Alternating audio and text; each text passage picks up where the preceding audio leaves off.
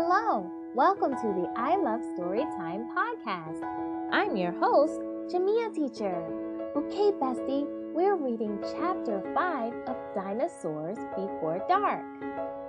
Go, go, said Jack.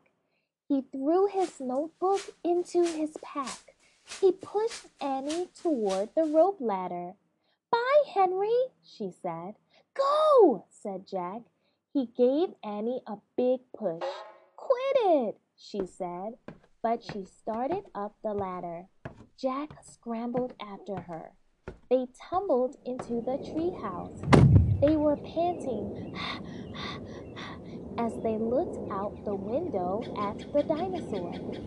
He was standing on the hilltop, eating flowers off a tree. Oh man, whispered Jack. We are in a time long ago.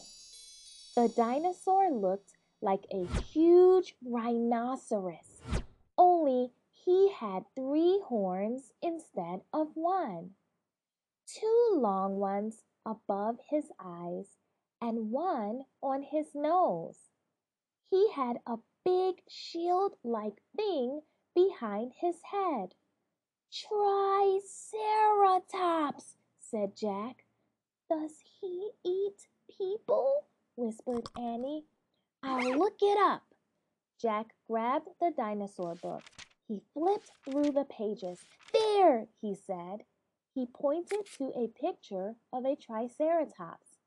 He read the caption.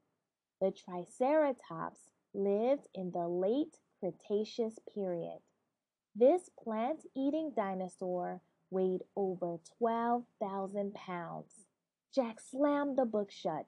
Just plants, no meat. Let's go see him, said Annie. Are you nuts? said Jack. Don't you want to take notes about him? asked Annie. We're probably the first people in the whole world to ever see a real, live Triceratops. Jack sighed. She was right. Let's go, he said. He shoved the dinosaur book into his pack. He slung it over his shoulder and started down the ladder. On the way down, Jack stopped. He called up to Annie. Just promise you won't pet him. I promise. Promise you won't kiss him. I promise. Promise you won't talk to him. I promise. Promise you won't. Go, go, she said. Jack went. Annie followed. When they stepped off the ladder, the pteranodon gave them a kind look. Annie blew a kiss at him. Be back soon, Henry, she said cheerfully. Shh, said Jack, and he led the way through the ferns, slowly and carefully. When he reached the bottom of the hill, he kneeled behind a fat bush. Annie knelt beside him and started to speak. Shh! Jack put his finger to his lips. Annie made a face. Mm. Jack peeked out at the Triceratops. The dinosaur was incredibly big, bigger than a truck. He was eating the flowers off a magnolia tree. Jack slipped his notebook out of his pack. He wrote, Eat flowers. Annie nudged him. Jack ignored her. He studied the Triceratops again. He wrote, Eats slowly. Annie nudged him hard. Mm. Jack looked at her. Mm. Annie pointed to herself. She walked her fingers through the air. She pointed to the dinosaur. She smiled. Was she teasing? Jack started to grab her. She laughed and jumped away. She fell into the grass in full view of the Triceratops. Get back, whispered Jack. Too late. The big dinosaur had spotted Annie. He gazed down at her from the hilltop. Half of the magnolia flower was sticking out of its mouth. Said Annie. Get back! Jack shouted at her. "He looks nice, Jack. Nice?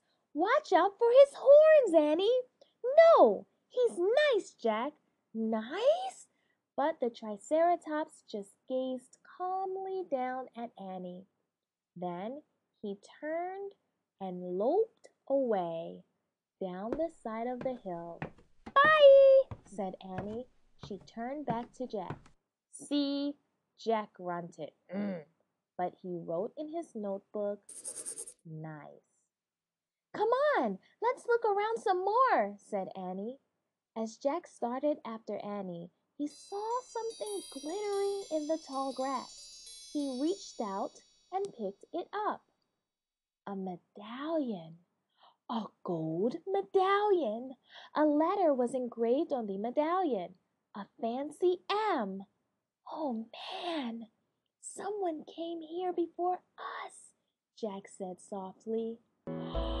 Oh, Bestie, I wonder who came there before Jack and Annie. Oh, this is so good. Let's go read chapter 6. Remember, I love you and I love story time. Come on, let's